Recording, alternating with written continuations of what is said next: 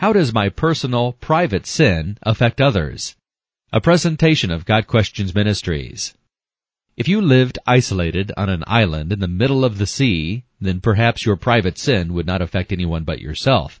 However, since the maxim is, no man is an island, there is a good chance that you have a family or at least friends and acquaintances that you come into contact with on a continual basis.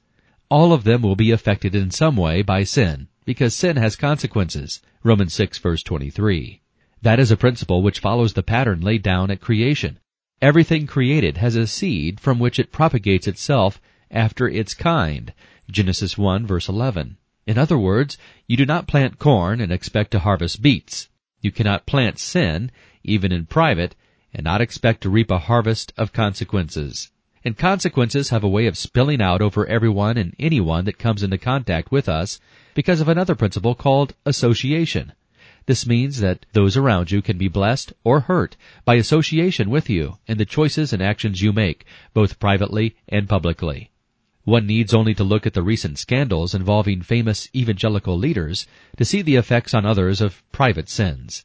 Once they are discovered, the Bible tells us to be sure your sins will find you out, Numbers 32 verse 23, families, friends, congregations, and the Christian community at large will be harmed. Worse still, the cause of Christ will be damaged as unbelievers scoff and sneer at us and blaspheme His name.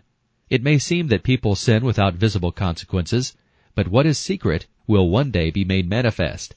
For there is nothing hidden that will not be disclosed, and nothing concealed that will not be known or brought out into the open. Luke 8 verse 17.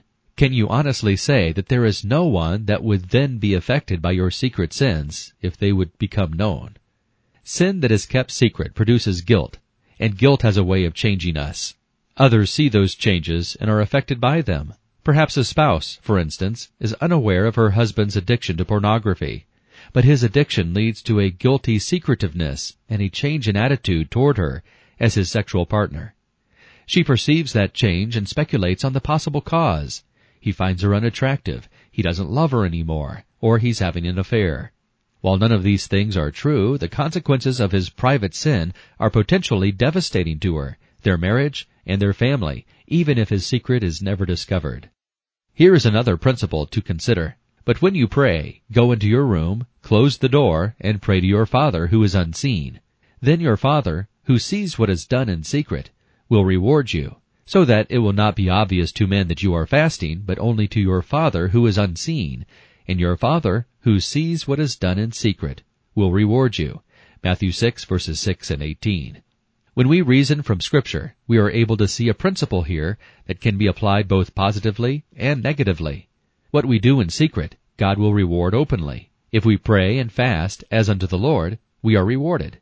So it stands to reason that if we sin in secret, we shall also be rewarded openly for that action. In any case, God sees and knows about sin, whether private or public, and He does not let sin go unpunished.